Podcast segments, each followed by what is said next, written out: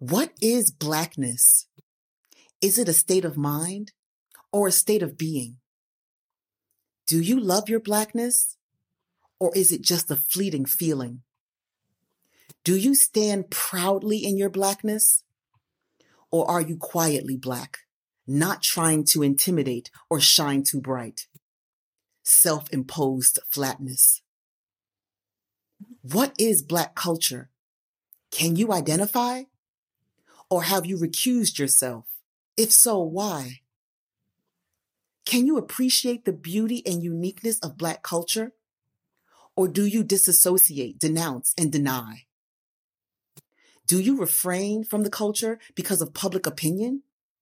Or due to self imposed cultural discrimination? A process of elimination. The whole world covets and appropriates Black culture because our swag is undeniable. Simply said, we are not perfect, but we are the shit. Our people are so godly and spiritually lit. Instead of practicing indifference, make a difference. Push the culture forward instead of peddling conformed difference. Are you in this to win this with us? Then claim it. Take accountability. Push the culture forward. Are you setting a good example? Are you doing the work within and without? Or just focusing on yourself while pushing northward? When you disassociate by turning a blind eye on the degradation of your own culture, you leave yourself and your people open for total disintegration. And without the people, can we, you and me, really move forward? Do you really want to take that chance? Do you really want to avoid taking a stance? What does that future look like? At first glance, inaction may seem harmless. You're just distancing from the group. But when you just focus on yourself instead of pushing the culture forward by exuding Black pride and personifying Black excellence, you may find success. But like Kanye said, then you'll always just be a nigger in a coop. No social advance. Is this how low you're willing to stoop? Welcome to Melanated Conversations, our narrative from our perspective. Here on the podcast, we are amplifying the voices of Black women and sharing their powerful stories of transformation. I'm Tyrian. And I'm Yana. Let's start the show.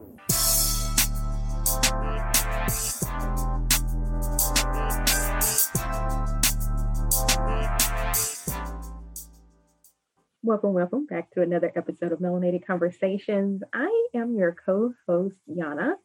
And I am your co host, Tyrian.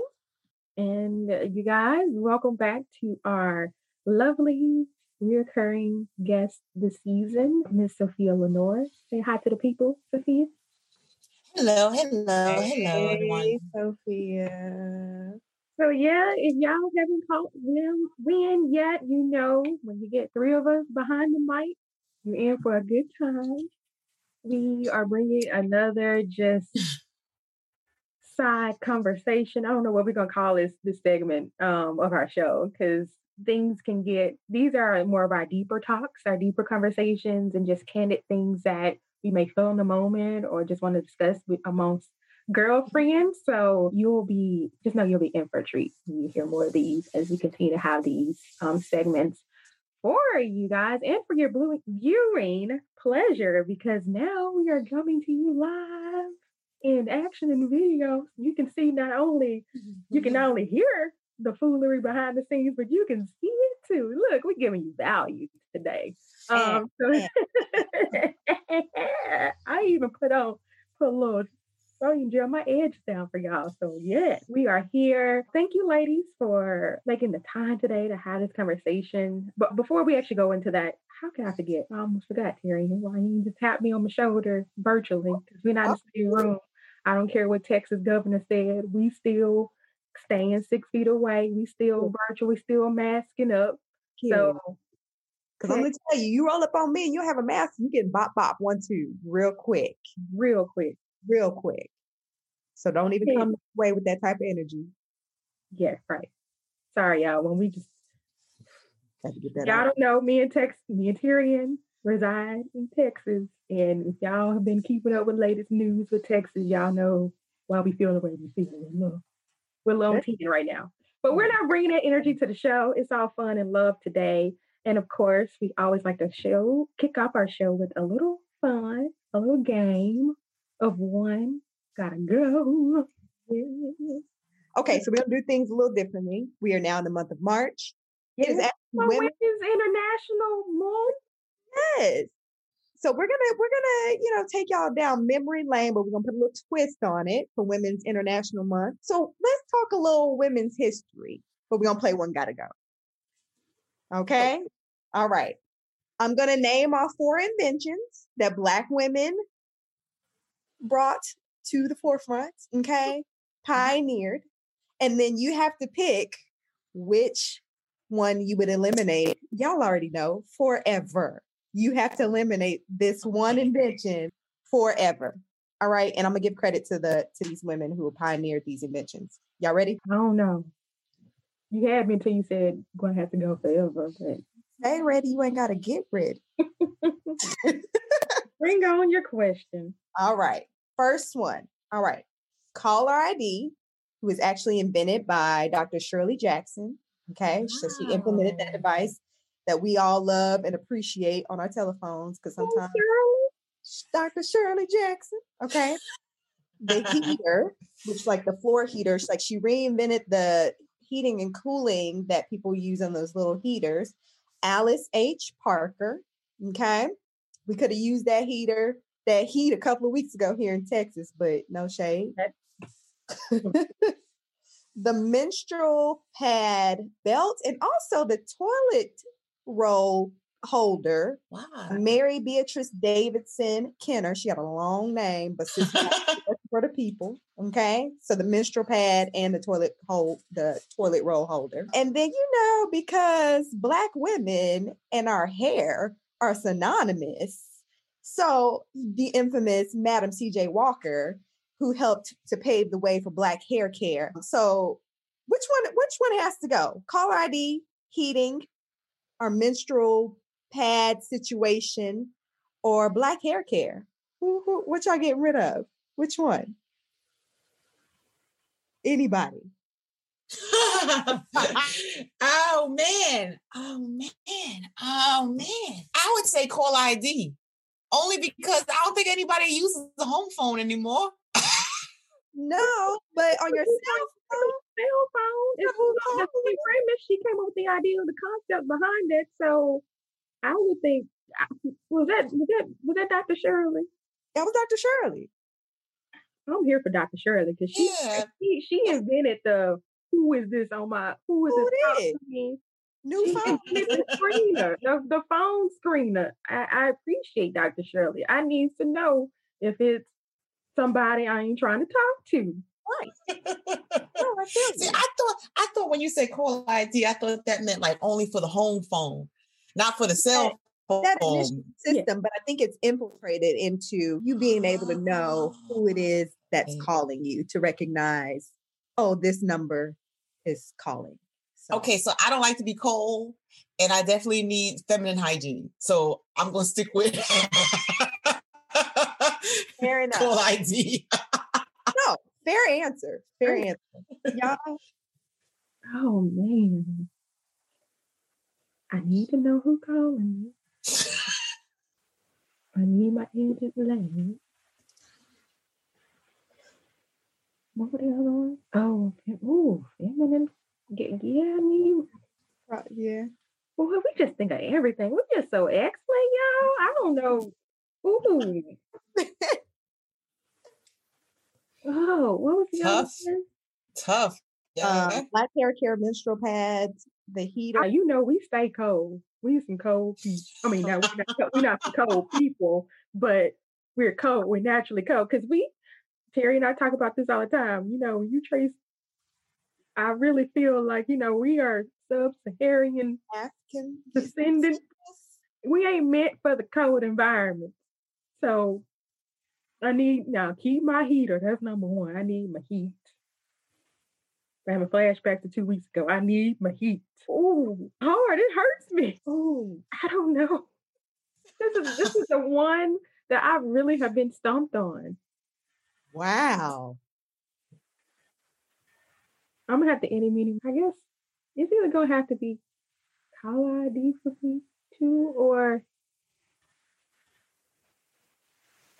dare I say here? I don't know. I know. That's why I didn't want to say that because how y'all looked at me. But I was like, no, I don't know. Okay, I don't know. judgment. This is no judgment zone, but also I'm judging you. Well, Madam CJ, it wasn't just relaxes, right? It was like the whole gamut. Okay, that that changes things because I was trying to go to modern day me. Like I don't use no relaxers right now, so I, Right. you know, I took it aside. But you even her legacy in general, oh my God, just I guess I'm have to throw out my phone. What, what was Dr. it? Shirley. I, no, Dr. Shirley, I love you, Dr. Shirley. I really do. No, I, I, so call ID's got to go for you.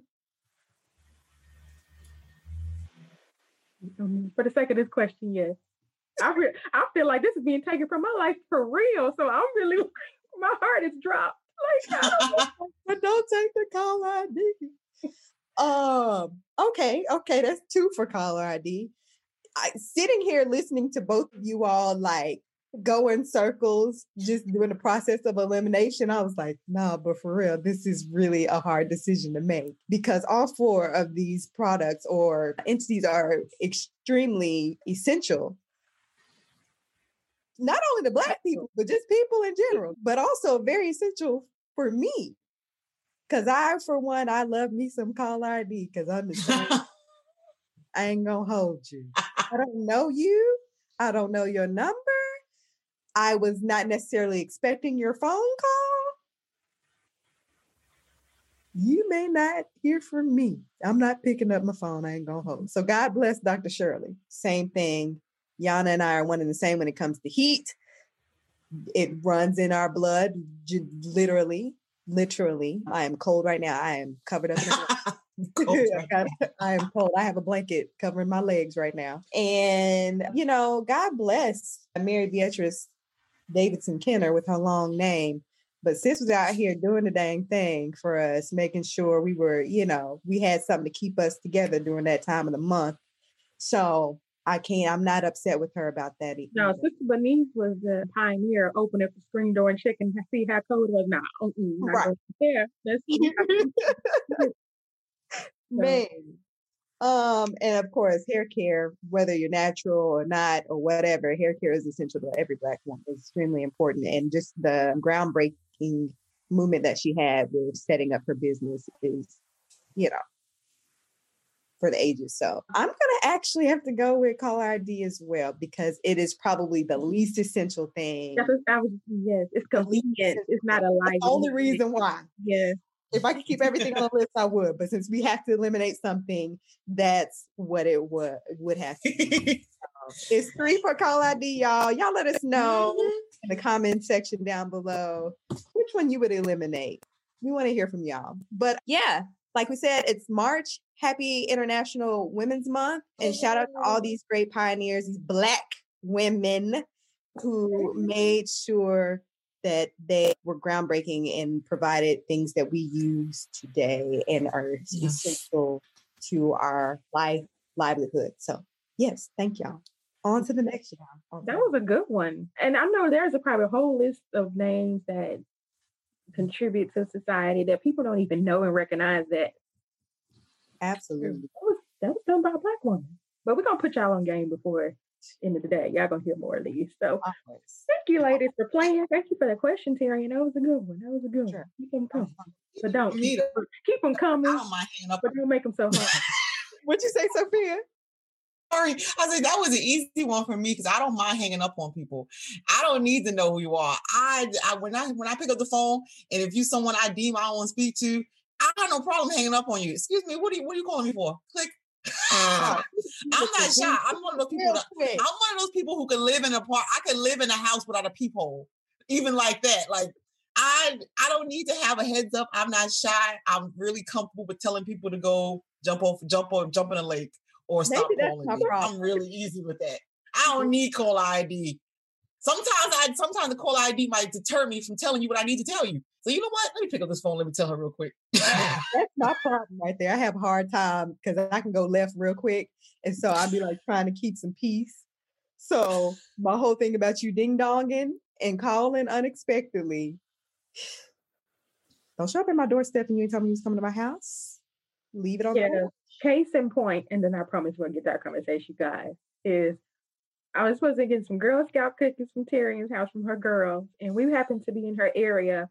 And because I know I was just in the area, but I didn't make it aware that I was going to stop by in advance, I texted her and I called her to see if it was okay if I come by to grab the items. And when I didn't get her text back or call back, I was like, I'm not showing up. I'm not going. And and this is family. And Terry's like, you know, you could have just showed up at my door. And was like, nope, I know the rule. If you that applies to family just as well as other people. Like if I don't know you're showing up at my door, don't come to my door. And I, and I was like, I'm not coming to her door. I don't care if I am literally two houses down, not just in the area. No, I will come back. I'll make a trip back. But I mean, Oh, I, I appreciate that. And and when I dropped them off at your house and you're like, why you didn't call? And I was like, I was just trying to hit you with the Amazon. I wasn't trying to be in y'all business or nothing. I want to drop off the, the product and be on my way. I ain't gonna bother y'all. I sent you the picture, it's on your doorstep. Thank you for your service. Oh, it's so true.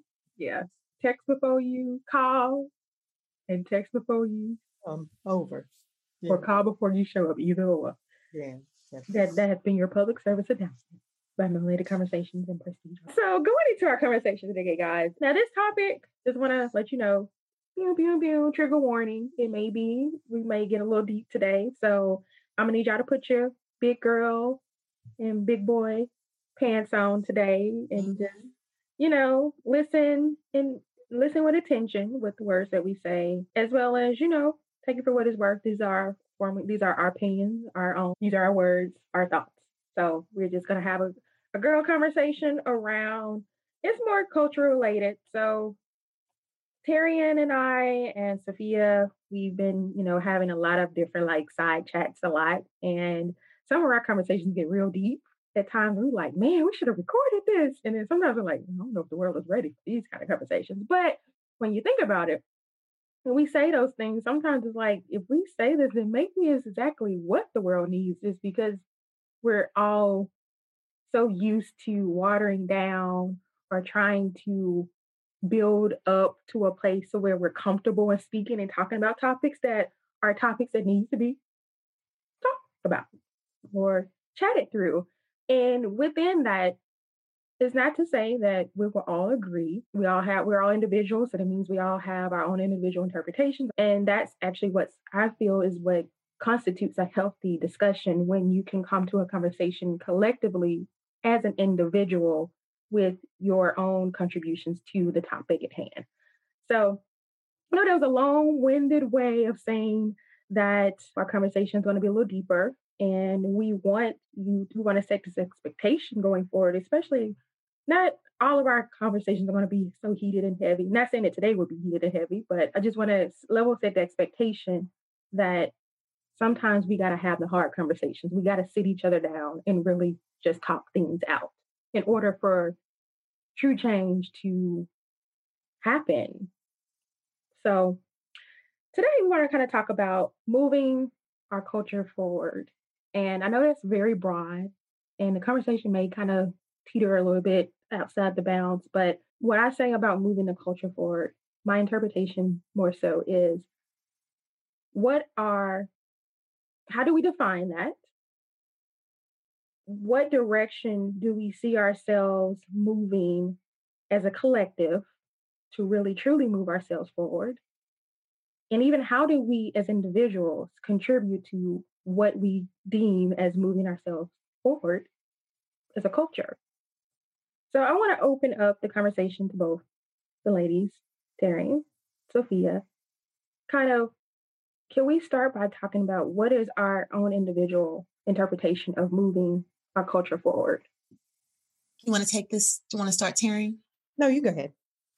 Oh gosh. Okay, from from my perspective, and I'm going to keep it based on my perspective because everyone has their own. What would be considered moving the culture forward would be having first to do with yourself in terms of how you are carrying yourself as a person of color, in terms of not falling into stereotypes and character branding that has been established by other people, not by us, in terms of how we conduct ourselves, what we're capable of, what we're not capable of.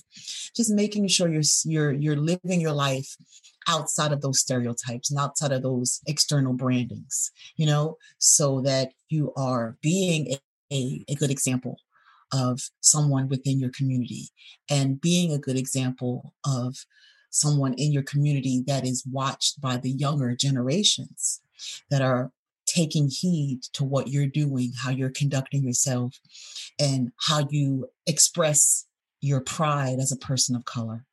So, first, being able to exude certain qualities that are upstanding and that are perpetuating of, of pride. That should be first and foremost. Secondly, is then how you treat others who look like you and making sure that you are being a, a, a patron to Black businesses, Black business owners, and also making sure that you're perpetuating um, certain behavior towards people who look like you that is respectful in terms of how you treat your women, respectful in terms of how you treat your elders, and respectful in terms of how you just generally conduct yourself and how you interact with people who look like you instead of, you know, fighting and bickering and and, and engaging in the crabs in the barrel syndrome, being more loving and uplifting and supportive and, and, and, and, and encouraging. You know, I just feel like first what you do within and then what you do without is really important for p- pushing the culture forward first and foremost. But that's from from my point of view. Yeah, I think that actually that does the a great, very great, good points. And I don't want to because we're talking about our culture, culture, black culture. So I don't want to give too much attention to everybody else. I'm gonna hold you. That's that's not what this conversation is about. But I do want to preface, preface, or or kind of lead into the idea, kind of what Sophia was saying is like when we talk about having our own standards and how we how we do life how we treat one another how we treat you know our elders and our women and all those different things and not having that crab in a barrel mentality we have to eliminate we've got to learn collectively how to eliminate the quote unquote the the white standard. Because at the end of the day we've all been programmed i think to a certain degree to be like this is the standard that you have to live up to and attain and unfortunately, we know that standard is not of African descent. It is Eurocentric through and through, right? And so we've got to learn how to deprogram and deconstruct our thinking and really get back to the basics of our history and our roots and finding that gold standard for us. I think that's the first thing because at the at the end of the day, the white man standard is never meant to benefit us in any way. So if we can first recognize that, I think that's a step in the right direction. Then I'm going to go all the way back on the other end. Now, the other end of that is, which I know I think we're all going to kind of jump into that. So hopefully I'm not jumping the gun too much. But on the other backhand of that is also the big A word accountability and holding ourselves accountable in every aspect in every organization, in every institution that we are involved in, we have to make sure that we are holding ourselves accountable, our leaders accountable, and those in within just our sphere of influence. We have to hold individuals accountable for the things that they do and the things that they say, and sometimes the things that they don't say. And so I think just the overall blanket statement to answer your initial question, Yana, that's my perspective and my, my thought on that. no, both no, I, I appreciate that. And both of you actually touched a lot of points that I was actually going to address to you. And basically just I just basically summarize it to you. Number one is truly deprogramming ourselves from what how we were taught to be and show up in the world is number one. Number two is educating ourselves. So, and not just, again, the programming space of education, but truly educating ourselves, like you said, on our culture, on our just anything that helps us move forward intellectually, socially, professionally, just how we move and bang together. Three, like you said, accountability. I, I coupled that with action because a lot of things that we we can and I, and I for one will say this for myself, we can complain about the things that are not, but what are we doing? What actions are we taking? Like how what steps, what literal steps are we doing to address even if it's a small thing within our own community? Like sitting down and sitting on our sitting on our hands but just using our mouthpieces is not long is no longer enough to move us forward it has to be driven by true action that is coupled, that is grounded and foundational in education and truly removing the standard of programming. Yeah, no, I, I that's yeah, especially that last part about action. It's so mm-hmm. crazy because I over I've thought about it so many times in my mind. I was like, how long do we do we sit in this space of kind of the call out culture or or of course we bring things to light and we shed light on things and say this is the problem this is the problem this is the problem this is the problem but the problem's not being solved and us sitting on our hands and being like this is the problem this is the problem but we're not doing anything to help solve the problem and it made me think literally of a conversation i was having with my seven year old yesterday and we were talking about the some of the stuff that that's been transpiring here in Texas. And we were talking about, I think the the ice storm, or not that was no ice storm, girl, whole blizzard. It was a whole situation. Anyway, but that whole debacle that happened a few weeks ago. And I was like, you know, there are people that still don't have water and da da da da da and all this other stuff, and people that can't fix food, you know, just all this other stuff. And she said something so simple. She goes, So why don't we just go to wherever they are and give them food? And I was like, yeah, I was like, eh, that's a good idea. She was like, so no, like, why don't we right now, like, go pack up resources that we have and go take it to the people? And I was so convicted in that moment because I was like, that dog at a seven year old, what we doing around here? But she was speaking truth. And sometimes it's just that simple to not always be like, yes, this is the problem. But now let's put our get up off our tails, put one foot in front of the other, and make sure that we are taking care of our own at the end of the day.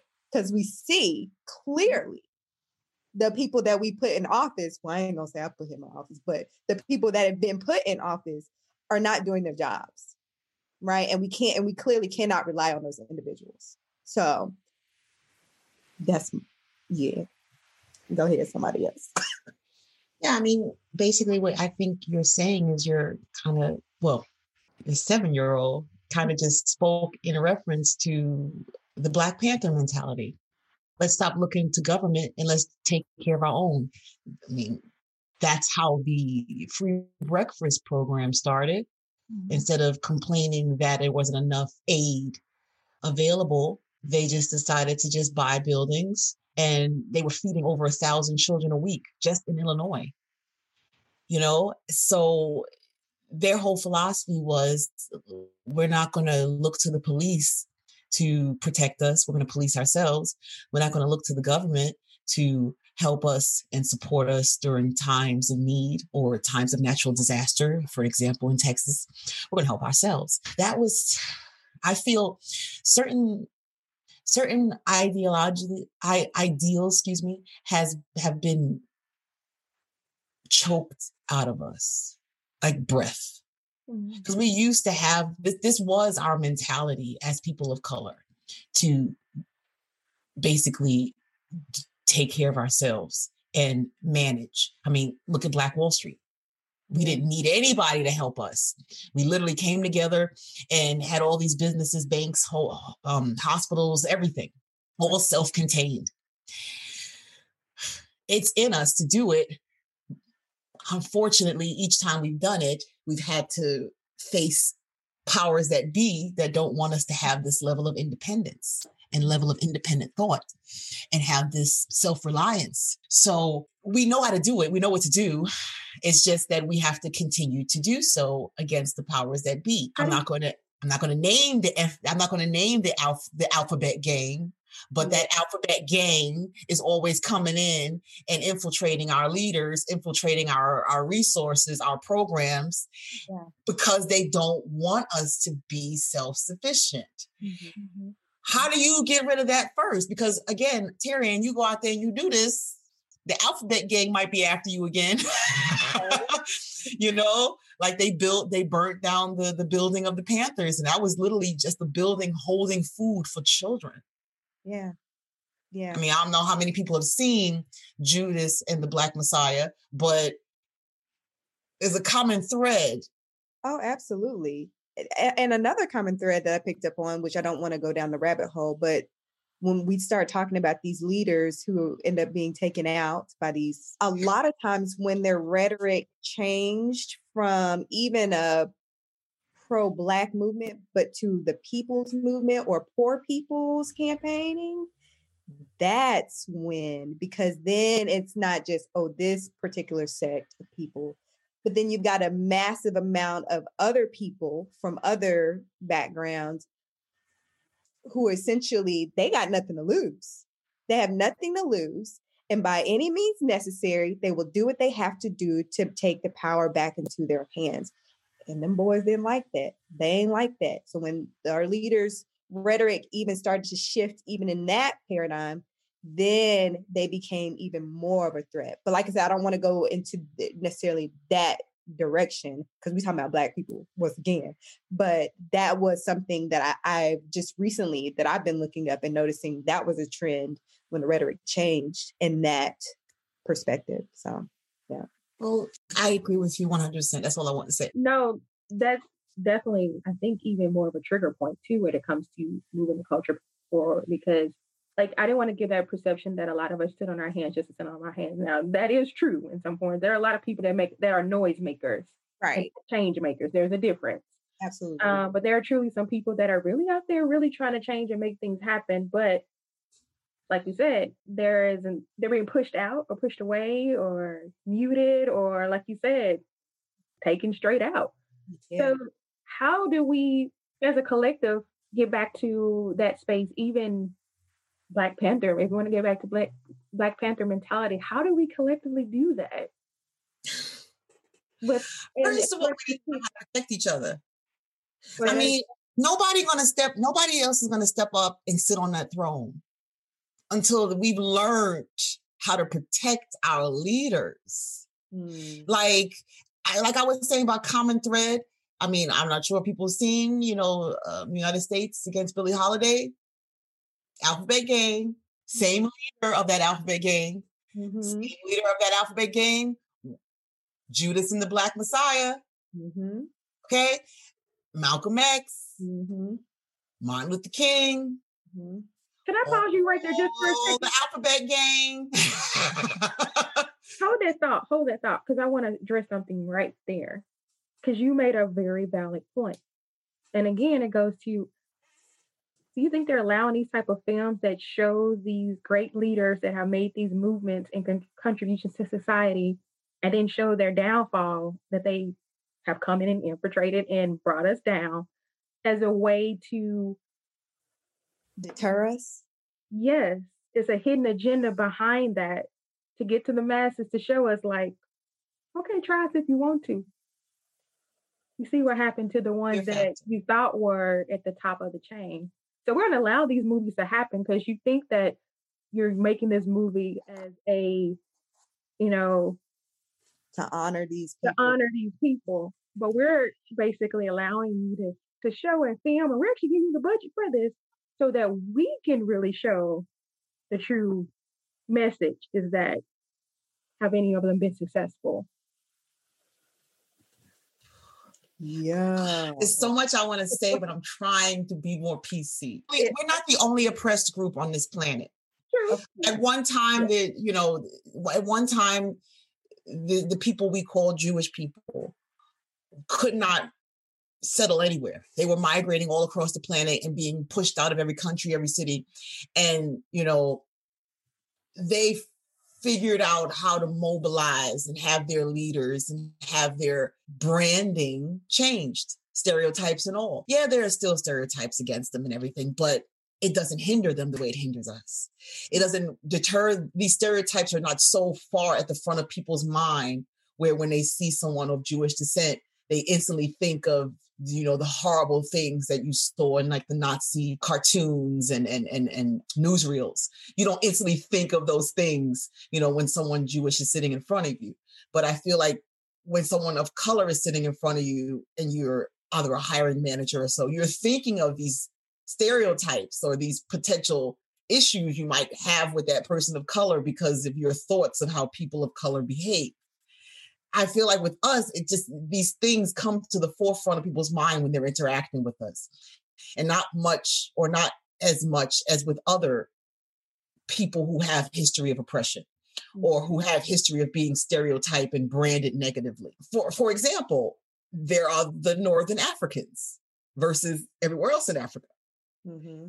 And a lot of on a lot of occasions you'll see even our american leaders will have the american flag the the, the flag for israel and the moroccan flag.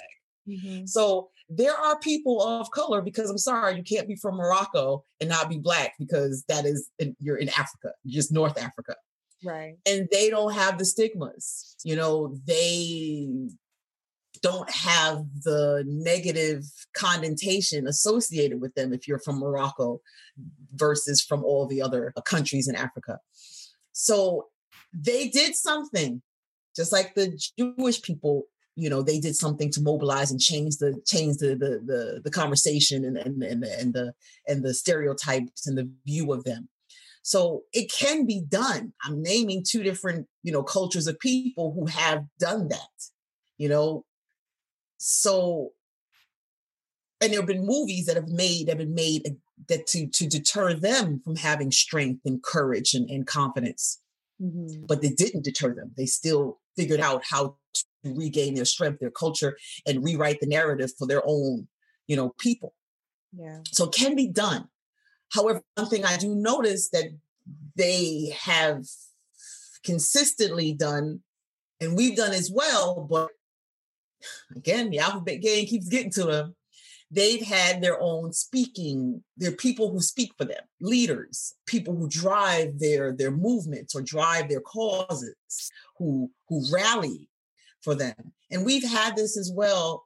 But going back to this, the, the, statement I made, I think that that's what we're missing. We're missing a head. You know, the body can't move without the head. The snake needs the head. We need a leader. And that person will then mobilize the people to then be able to move in a certain direction of greatness or or positivity or change.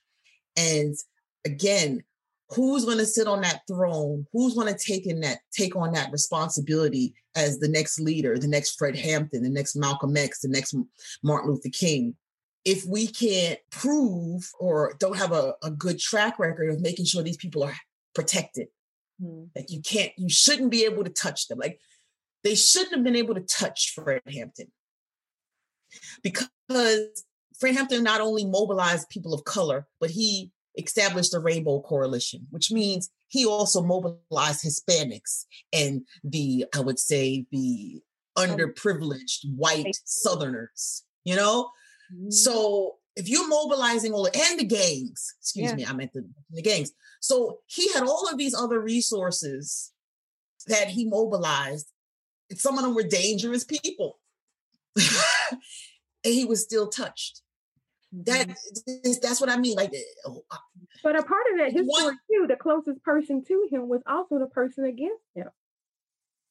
The closest person to him was also what? May, the person against that? him was placed in that position. Oh, you mean you mean William O'Neal? Mm-hmm. Yeah. Doesn't matter because I feel like there was so many people around him, like that should like that really like sh- there should be a way to protect people who matter, you know? And he mm-hmm. mattered to so many people, not just people of color. Yeah. But I think a big piece of that too is making sure that the system, meaning the community, is not infiltrated, but the system was infiltrated. So when the bond breaks, how and I think a lot of it too plays into y'all can push back on me on this too, but a, a lot too of why traditionally black culture, there's a real low trust factor. Like it's hard for us to trust. And that is based on just a lot of just things and factors and things that, you know, even those particular events, but we're always, there's always something against us and we're always heavily guarded. So, mm-hmm. How do we even build to the point where we can trust our own enough to that we can build? Because we I feel like you have to start the foundation. In order for us to protect the head, the foundation has to have a solid base. And a solid base has to be trust, built on trust and a level of united understanding of what the common goal and mission is. And nothing can break that. Yeah, I never really even I think that's something that's assumed, but that's that is a huge factor that we do you, have to consider when you're talking about even from Sophia's perspective of even mobilizing ahead is that I, I hear the running joke all the time that everything that black people every eh, no not even just everything that black people but every institution is literally you can trace it back to to slavery right? And so you think about when you had your overseers, but then you even you had the house Negro and the house slave and the, the, the eh, like those people some kind of way they got sucked into the system, even if it was just a little bit, they got access. And then so their their loyalty was no longer to the black man, the black woman, the black family. Their loyalty was to master because now they got a little bit of power, just a little bit of power. They got a little bit of access and so yeah I, I just didn't even think about it from the standpoint of like because we do have an issue with trusting in general how do we build a base of being able to trust one another enough to lift someone up and then to make sure that they are being protected once they're in that position to help guide and lead us? I never even thought about that really. I really had never really thought about that. I think the trusting is also the job of the leader because even in, even all these names that I've quoted, when Malcolm X, you know, was at his peak, I mean, he had he had all the bickering Muslims under him. I mean, it wasn't like there was all this harmony going on inside the nation. Same thing with Martin Luther King. There was, you know, plenty other freedom fighters and other movements happening, and he had to he had to be the one to mobile excuse me, each of these people had to be the ones to mobilize and to establish the love and the trust that they all had to have for each other. And they basically, I feel like the people who followed them, they then treated each other based on example. They saw that the leader loved them, that the leader saw them as special, that the leader said that they can be, you know, anything they want. So that being instilled in them then made them love each other embrace each other because it was something that they saw was genuinely being given to them by whomever that leader was in power. So then it trickled down to the people and then they treat each other as so. That's mm-hmm. always what I've noticed. So again, it's you know, it's it's it's learning by watching, you know, and they were watching their leader treat them a certain way. So then they treated each other a certain way.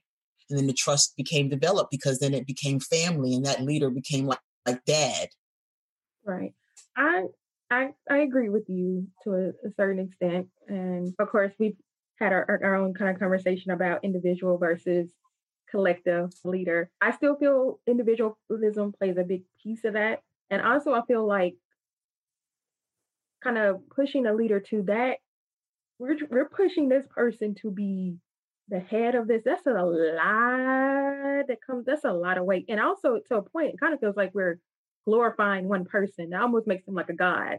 And I don't mm-hmm. want to make a person, I don't want to ever put anybody in that that my personal view, that much power over my life. We have a president. That's what a president does for this whole country. We have one person who is our leader. At this time is Biden. We don't look at him as a god. But if we have one person who's a leader of like people of color, I don't think it's a God. It's more like just someone who's setting us straight and helping us find our way and helping us focus. Because there needs to be someone who keeps us on path, keeps us on, and they and you listen to that person because that person's putting their life on the line. That person is, you know, out in the forefront. And so, just like with the president, that's the reason why we listen to him. That's the reason why when he tells us to go stay in the house, we go stay in the house. You know, that's what I kind of think. We, and I don't think anyone looks at our president as a god, but they're our leader. I, I would definitely would give you that. I, I I agree. Some people really do look to the president as a guy. If you look about if you think about Trump, he these people literally go tooth and nail and I and that and I can see your point there. If we if, if you think about the extreme of how these people are like these Trump supporters are and how they are pushing him as a leader for them and their movement, they feel if we had something that's similar, I mean, I'm not saying that we are, it, it's not, they're not the same. Like our fight is not the same. I don't even con- consider there is a fight because they're privileged in that way, but that's a whole other conversation. Mm. Um, but I, I get what you're saying there. I still believe like maybe that's another reason why we have some of the issues that we have is that that's a that we haven't had been able to get that new force of a leader to to step in because that's such a massive weight and tradition has shown that it doesn't end well for them and again it goes back to my statement about individuals like as individuals if we're going to put somebody in that level position we really have to mobilize ourselves to making sure that we are standing behind that person and pushing them forward for that common goal and agenda. Because if we are weak, if one of us is weak, no matter who the head is, it's going to all crumble. So we got to unite in order to lift, is kind of how I feel. Like we still, yeah, we may need a leader, but we can't we can't amplify a leader until we can get ourselves right too. This is true. I usually don't play devil's advocate. I feel like Yana usually plays devil's advocate a lot. but I'm gonna play devil's advocate just a tiny bit, a tiny bit. But these are also like my my my personal opinions and thoughts. So I understand once again where Sophia is coming from when she's talking about the uh, the idea of having a leader, right? I think that that concept and that idea is important and is needed. However, on the other end of that, because I feel like we've seen it here just within our own country the last however four years with this last administration that we just had the the people put somebody in position of leadership who shouldn't have been in leadership but because they came across as having good leadership type qualities, but they weren't fit for the role. And unfortunately, this one individual basically led a whole bunch of people into some foolishness. And it was a lot of innocent people that just became bystanders within the process. So, what, what I'm saying is, where I understand where Yana's coming from is saying when you want to make sure you solidify your base in the grassroots level, is because at the end of the day, the leader should serve as a servant. You should be a servant leader. You serve the people, right? Yes, You're our mouthpiece. You and so the things that concern us and the things that are important to us, we have to be on the same page at the bottom to say, okay, now we get this message to the leader because he's the perfect person to be able to convey this message. Not the leader having his own ideas and his visions for how he thinks things could go, because things could go left real quick. You know what I'm saying? Or he can uh, suddenly, you know what I mean? He could be a great leader to a certain degree, and then he gets a hold of this power, this air about himself, and he decides to take the movement in a completely different direction. We're like, whoa, whoa, whoa, whoa, whoa, we didn't sign up for this. You know what I'm saying? So we have to be careful also just be like, here, we want him be a leader. We do need to make sure, yes, if we we're putting someone in the in that head space, that we as, at the bottom and at the base, working our way up, that we are on the same page and that these are the things that are important to us and we want to see happening. And then it's, you know, and then like you said, Sophia, then it all works like a body is supposed to function and work. You know what I'm saying? How it's designed to work. So one head. We need one head. That's so important. One person who's willing, sorry, who's knowledgeable enough about the game. Because even though they're a leader and they're trying to in, induce change and, and uplift, they know how they need to know how to play the game because that person is going to be the one who's going to be taking our grievances to the White House. Mm-hmm. That person is going to be the one who's going to be trying to mobilize with other entities, like what Mr. Hampton did. Mm-hmm. And as playing the game, not just being out there picketing and marching and um, and and begging for change. Someone who's willing to get those meetings in the White House, in you know, in in in other government facilities, and speak to people who matter, who can change law, change legislation, who can go in and build youth centers, and who can give money. People who can who can go and make change happen with the business makers, who can play the game on our behalf with our best interest in mind. That's what I mean by the leader, and that leader just their is all supposed to mobilize and keep the spirits and energies up but more importantly, they need to be the ones who play the game for us and play it well. Because, like I said, we're not the only culture or race of people that's been oppressed. I named two others. They they knew how to play the game. They found uh, they found leaders who know how to play the game, and everyone followed suit. Right. I, I, I totally right. agree. I have a, a, a follow up question to all of that. That y'all mm-hmm. may be like, who? Does that leader have to look like us? What you talking? Yes. What you talking? I'm just throwing out a question, just to change the change the narrative a little bit and change the game. No, they absolutely take somebody not like looking us. like us to be the leader. They have to look like us. They have to have no. They they got to be one of us. I don't want no Rachel Dolezal leading my leading my people. I'm so sorry. That's what you mean? she was a part of the NAACP and everything. I'm excuse me, is this what you're talking about? I ain't I y'all. Let me rephrase my question. Let me rephrase the question. because I'm not gonna hold you. There are we do have some non-melanated or lighter friends that sometimes carry the movement more than our own people that look like us. Hmm. Now, I'm not saying I'm I'm just throwing this as a, I'm posing this as a question because I see the side eye that you're giving me, Sophia. Look at her, she's sipping. But you know how sometimes think about ourselves as individuals. Yeah.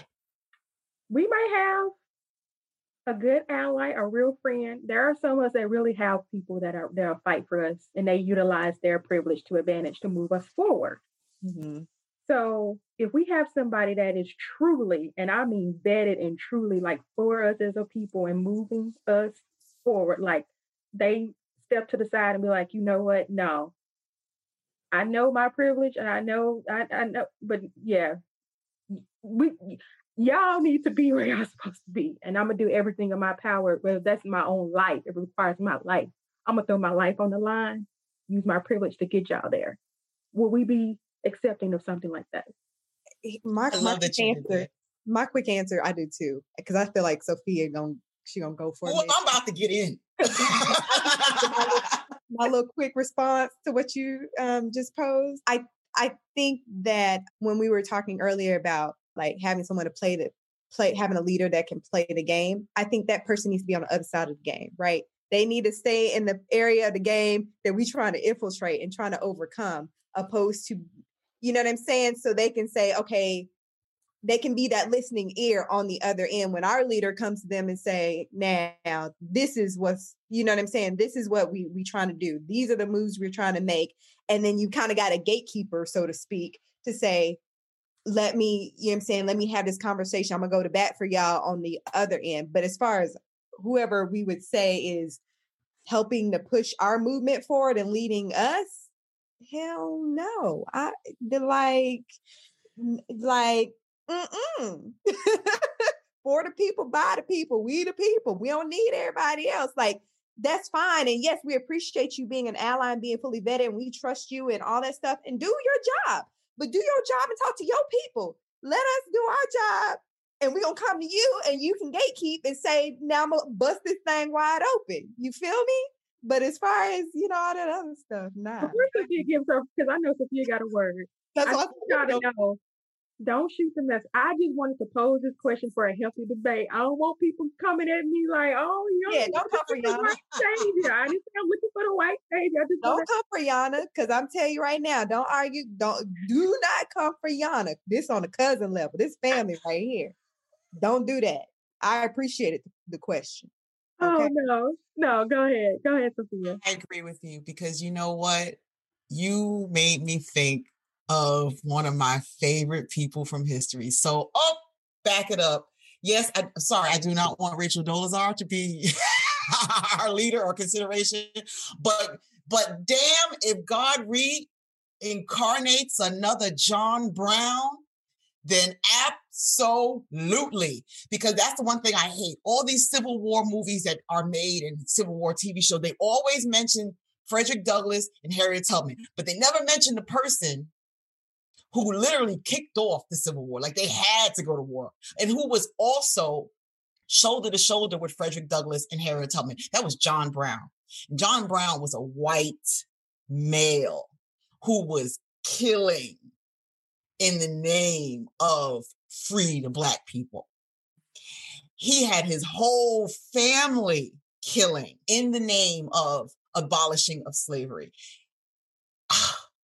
The Hulu show Good Lord Bird, produced by Ethan Hawke, God bless his soul. He plays the lead character, John Brown. Mm-hmm. I've seen one episode so far. They they try to make him look like a kook. They try to make him look like a kook because he was a white man during the time of slavery, literally killing racists and plantation owners and freeing slaves and putting his entire family in danger to abolish slavery. So much so that he like made these threats to Lincoln and everything. Like he put so much pressure on the on Lincoln and his so-called union that they almost had to go to go to war, to civil war, to combat this thing called slavery and to to demolish it.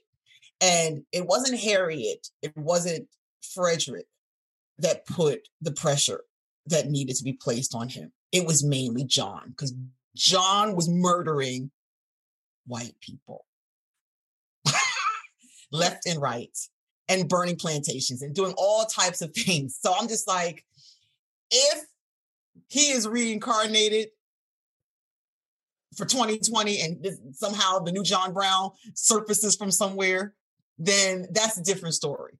Then absolutely, because the conviction that man had just for doing the right thing, just for treating people like people is unlike I've, anything I've ever seen in a person who's ever lived. And that is including all of the Black leaders we've had. Like he really took the cake in terms of being a, a, a fighter for humanity and for the fair treatment of people of color. And he was not a person of color.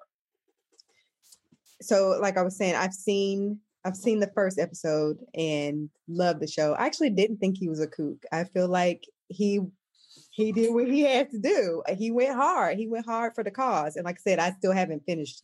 That was just one episode in. I would also like to say that I appreciate the fact that he actually used the Bible for the right reasons. Like he wasn't twisting words. You know what I'm saying? Like he was solid about his cause and why he was doing what he was doing and, and, not twisting scripture. The other thing is, I understand exactly what you're saying, Sophia, but I think he was still, he was a leader from the standpoint of like he was rallying and and of course I still haven't finished the series, so I can only speak from the one episode I saw. So correct me, please correct me if I am wrong, because I could very well be speaking wrongly. But from what I got is that the people that he kept rallying up were other white people to say, hey, let's go knock off these other white people and put them in check about this whole slavery situation. So it wasn't so much that he was a leader for Black people, but he was a leader in saying, hey, white people, get y'all stuff together. Y'all know this ain't cool.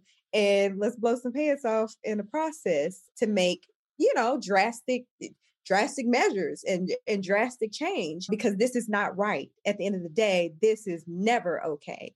And so that's kind of what I've gotten from that. Like I said, I still need to finish. I think it's a great show. Had no idea who John Brown was, was very intrigued uh, about his story. Ethan Hawke actually does an ex- exceptional job of playing his character. And uh, like I said, I actually don't, he does not come off as crazy to me. I'm like, I, I, I see why, but that could just be because I'm black. And oh, so I only seen one episode. And I've only seen one episode. So but I feel like he goes hard from like yeah, the first. All, you notice that though, but you notice that though, whenever someone who is non-black who's helping black people they always look at as why are you doing this? Are you crazy? You have you have you know a good life and so eventually they start to try to make him seem a little off for his convictions but you're Ah. absolutely right he wasn't necessarily a leader of the black he he never he never took that that's the one thing i liked about him he had that level of respect where in the show he refers to frederick douglass as the god of the negroes and and he he's the one who pleads with douglass to do more than just have public speeches and stuff to actually you know get a gun and fight for his people. He's the one who, who, who gathered together with harriet tubman to start planning places to infiltrate. So he never wanted he never put himself in a situation of uh, or in a title of being a leader of the black of the black black people. Mhm. he basically was just one of the three who literally helped ignite the ignition to start the civil war to end slavery he was Yeah. one and they never mentioned him. They only really mentioned douglas and tubman and and turner and nat turner. Hmm. and and i just always think it's so interesting how white america doesn't want to acknowledge one of their own that was such a power player in the jumping off of the civil war. So much so that he was murdering his own. So much so that he was like I, I mean, I don't want to ruin too much of the show for you because I haven't seen it. But in mm-hmm. terms of his family, like his wife, his two sons, like they all were in the cause. And not just because, oh, daddy was doing it. No, this was what he instilled in them.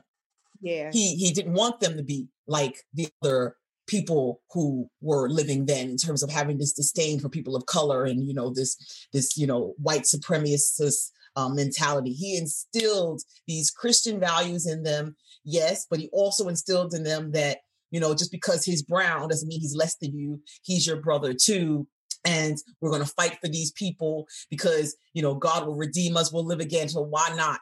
And it was all about this selflessness of how can I be a person of God and how can I be a person that is considering myself trying to live a certain life, but I turn the blind eye to this horrific act of evil. It feels interesting that this person is so erased from history and he's not brown. Yeah. Mhm. Yeah. You know, I always feel like they- they're always jumping to build a statue or a museum or someone, you know, of, from who's European or of European descent. And this person is of European descent, but they gave their life and the life of their family for a cause that is so prolific, but he's not mentioned. Do you think it's a double-edged sword though? Like at the the the the the idea of bringing this putting this show out. Is this a question? Since y'all don't like to pose, because I just want to pose the question. Do you think it's a double-edged sword, uh, uh, putting the putting the idea, or not the idea, but bringing this character, this real life individual, and the story to the forefront, and Black people are like, but all Black people, all Black things, all the Black things right now. We don't need a white savior type of thing. Do you think that's a double-edged sword? Just quick. But that's the thing. He wasn't trying to be a white savior because he was he wanted to die. No, and that's the thing I I'm thought was so interesting. Yeah, but No, the double-edged sword, I get I get what you mean. Yeah, Um, other people's perspective, not from his perspective. I don't think he Uh. was was trying to be a white savior. He was truly living out what Like, do you thought was right. if you Google his story, it's insane. Yeah, Like when his first son son got shot during the when they were I'm not gonna go too far, but he basically was like, just shut up and take the bullet. I'm not gonna put you out of your misery. You'll be dead in about 12. This is like that didn't stop him and make him be like, okay, I need to take care of my kid because this is getting crazy. No, mm-hmm. it's like, dude, I got I gotta help these people. This is what's happening to them is so wrong. So stop complaining. You'll be dead in a few hours. The bullet will finally kick in and you'll die. he just it was nothing deterring him from his cause of diminishing this level of evil, which was slavery, which was, excuse mm-hmm. me, chattel slavery. yeah. I think the With problem this, oh, yeah, many people don't view that as an evil. You know what I'm saying? Oh, people, there's slaves everywhere. There's, I'm saying other people. They don't recognize the pure evilness of what that institution was. I think it's interesting how people can protest and chain themselves to trees over animals and the way they treat animals in terms of the harsh conditions. But there are people being treated in the same type of conditions, even worse. Mhm. And there's nobody chaining themselves to trees and boycotting on their behalf. I, you know, again, eh, I'm not, I don't have anything against cows, but I think that people and humanity also needs to be fought for. Absolutely. Absolutely. But the double-edged sword mentioned in terms of the show, Mhm. I am a strong believer in everything being presented in plain sight. Mhm. Sometimes history is also hidden in plain sight. And I think that with that show, because this man was so unbelievably courage, I mean courageous, and his behavior was so fantastical in terms of who he the murders and everything in the name of you know freeing slaves. I think that people will look at it and not even be able to believe that this was a real man. People Uh-huh. are going to look at it as this is crazy. Nobody would do this today, or this is crazy. This this is a fabrication. There's no way he could have been like this. So the double-edged sword is again showing you truth in plain sight. Because that happens. Sometimes you can be programmed for something, and then someone will give you the truth to help you break your programming, so you know it's about something, and you just reject it because it's so against your programming. And I think most people will reject that show because it's so against their programming. Like, there would never be someone who's going to be this, you know, aggressive and gun ho for a race and a culture that's not theirs. A word. An entire word. Mm-hmm. Thank you for that. hmm That's good. Well, thank y'all for joining in on that conversation. That was- It's over. yeah, we gotta save some for a part two because I, I mean, we talked today. People need to digest this first half and do your research on John Brown because I know, hmm. like Terry mentioned, like that I didn't know anything about John Brown either until our initial talks with Sophia, and that goes back to our main point of deprogramming and education. Those are two standards. Those are two things that we can do individually today that that helps move the culture forward. Yes. Like we, t- we talk about setting our hands in, in action. Not everything is meant for, and I I, I don't want to. I want to make sure I address this too. Not everyone is meant to be on the front line, Right. Absolutely. Very true. Yes. but that doesn't mean that you get to sit idle and just ride on the coattails of everyone else that is fighting for not only for the collective, meaning on your behalf too. So again, just the deprogramming and the education, and those are two things today that you could take away, and you know, really, like I said, look up these individuals that and look at them in untraditional ways that are because again you're not going to find the information in the traditional spaces half the time because again these are things that they want to bury and keep us from knowing the true and knowing our true selves knowing our true stories and as well as the people that really contributed to the fight and moving us forward so Can I just add to that too? And, and we talked about accountability and we talked about accountability like on a grand scale, but even just to add to your deprogramming and education, holding yourself accountable enough to know that something is it not is off, but so much holding yourself accountable to the point where you say, okay, th- this is a gray area in my life, or the, here's a hole in my my life, or my views and my perspective, and now I need to shift and deprogram. Do you get what I'm saying? Like you, there has to be accountability for you to even say something in me needs to change. I need to deprogram. Does that make sense? Yes. Okay. Yes. So I just wanted to add that back in there with that. But I know, yes, deprogramming and education are are are key. Absolutely. all Sorry. right any other final words before we officially close out We need to choose a leader. All right, any nominations, send us those so we can get a formal vote together because we, no, I'm joking, but I agree. But the how is a big part of that. The how, the who, the how and the who. Mm-hmm. Man or woman? Why? Huh? Man or woman? you know what? We just need to figure out how to get our other Panthers back out of exile, and maybe they could just step into. You know, Angela Davis is still breathing. She's just in Cuba in exile, and Cuba is holding her down because America will not. They cannot get her. Cuba will not extradite. Yeah. Oh, and then, I mean, Stokely. I think he he he went to Algeria. You know, these Yes, are all. Panthers who are still breathing, who could be leaders, but you know they're in exile. So we can figure out a way where they can come back and not be arrested. I'm sure they'll step right into Fred Hampton's uh, shoes. they all knew him. you meant Assata Shakur? Shak- Shakur? Shakur? Shakur? Yeah, I don't know where she is though. She's she's she's the one that's out in Cuba. Angela's still rocking around the Oh, my bad. Sorry, Angela's in America. Yeah. then what? She ain't in exile. Mm-hmm. No, Angela's not. Assata Shakur. Shak- I can't get a last name right. Shauna Sakura, yeah. Yeah. She's the one in X. Oh, you're absolutely right. Yes, because they because I think please I might not be correct on this, but I think the last president to try to get Cuba to to to extradite her was Trump. I think you're actually correct on that. Yeah, they're still after this woman. so, but yeah, man or woman, I don't think it'll matter. Stokely It- Carmichael, Afina Shakur, Angela, I don't know, because she's in America and she has every opportunity. If she ain't in exile, I don't know what she's doing. no offense, Angela, because you I respect and love you, but I just feel like we we need someone who, you know, not friend, not too friendly right now with with Right. with the government and Yeah. with with with with celebrity and with Hollywood and stuff. Someone who's truly for the people, Yeah. not not taking anything from her in any capacity though.